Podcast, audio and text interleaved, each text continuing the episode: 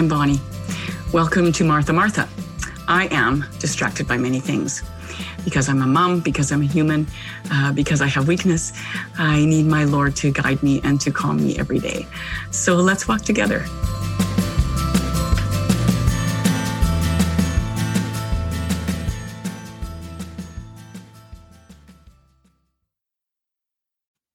Hey, good morning.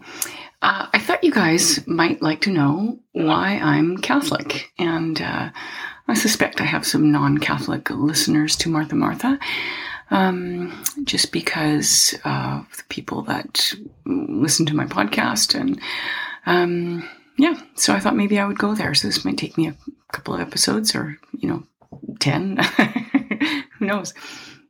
So I think ultimately the reason why I'm Catholic is my dad's fault.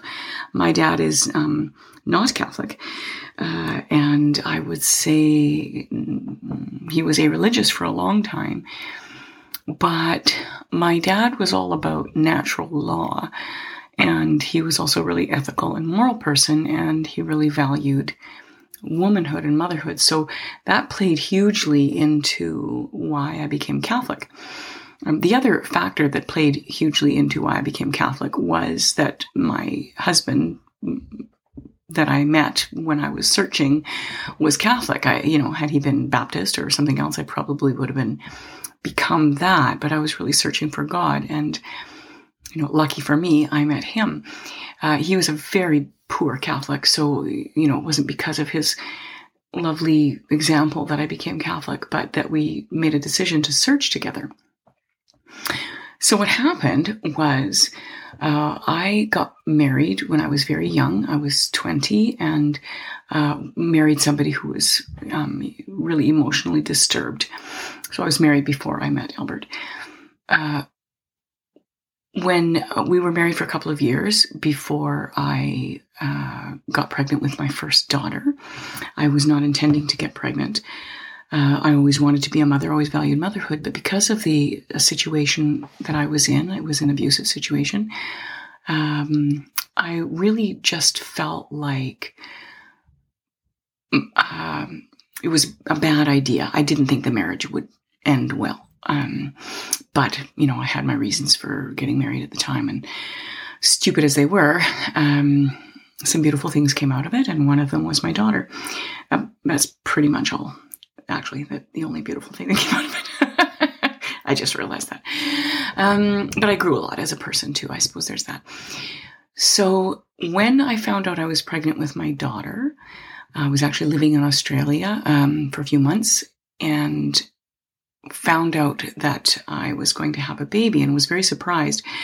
But I always felt that motherhood was the greatest gift that I had to give to humanity um, raising a good family was the greatest gift that I had given to could give to humanity, and it was my dad that really instilled that in me.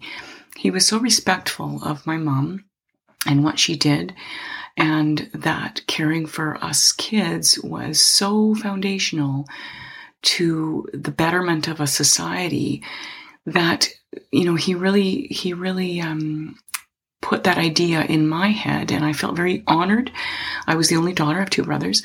I felt very honored. I felt very special. I felt very powerful as a woman because of what I would be able to accomplish in the world simply by raising good people, right? Um, and so when I found out I was pregnant, I was absolutely thrilled regardless of this horrible situation that I was in, I was really thrilled to discover that I was going to have a child because I knew that it was a gift beyond all other gifts. And so I was raised a religiously. So one of the first things that happened when I found out that I was pregnant was that I thought this is a gift. This is the biggest gift I've ever been given. This is the biggest opportunity I've ever been given. Um, I didn't plan this. It wasn't my desire to have a child. It wasn't just biology that produced this child. It was not what I was hoping for at this point in my life, but I still felt it was a gift. So when you feel you've been given a gift that um, profound, you start looking around for a giver. And that was what I did. I thought there's no way there can't be someone, uh, something behind this gift, right? Somebody allowed this to happen. And that was the beginning of my quest for God.